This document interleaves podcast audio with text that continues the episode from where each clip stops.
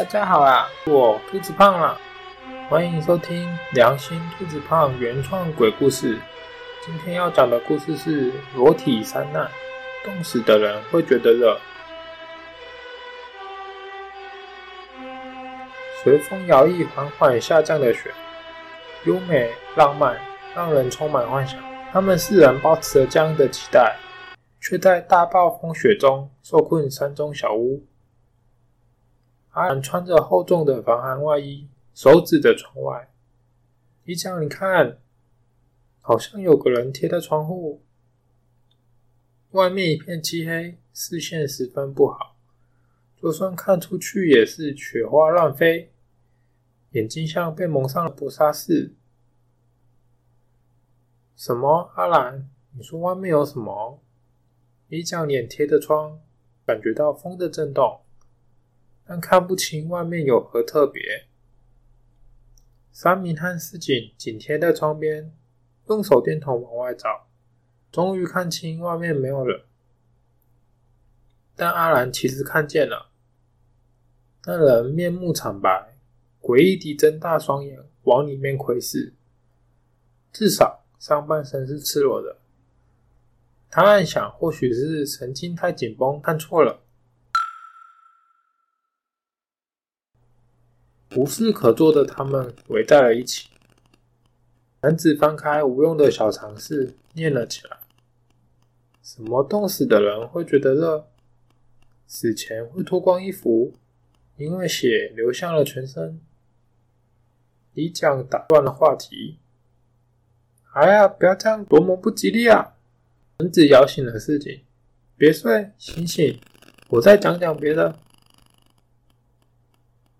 三明又讲起了圣诞老人的故事。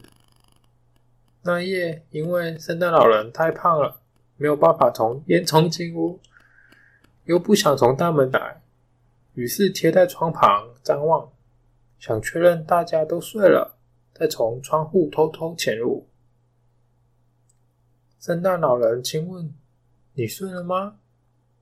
确认了安全后，隔天好孩子果然收到了礼物。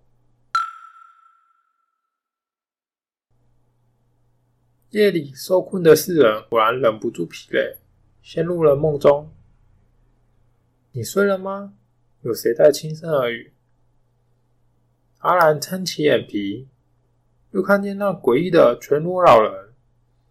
他趴在其他三人耳边细语，但他不敢动弹，只能装睡，心跳紧绷，呼吸急促，但自己又不能。让那诡异的东西发现，终于惨白赤裸的鬼来到了他身旁，想确认他睡了没。你睡了吗？小兰闭上眼，等待装睡。过了很久很久，觉得那东西走了，但他的眼还是不敢睁开。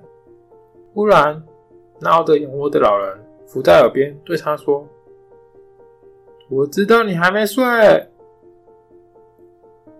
感谢收听，以上纯属良心兔子胖唬烂，切勿迷信，请勿模仿，禁止抄袭转载。想看更多原创鬼故事，大家去搜寻“良心兔子胖”。想用听的，也可以在 YouTube、Podcast 搜寻“兔子胖讲鬼故事”。在 IG 留言，我才能及时看到你的讯息。我们下次见，拜拜。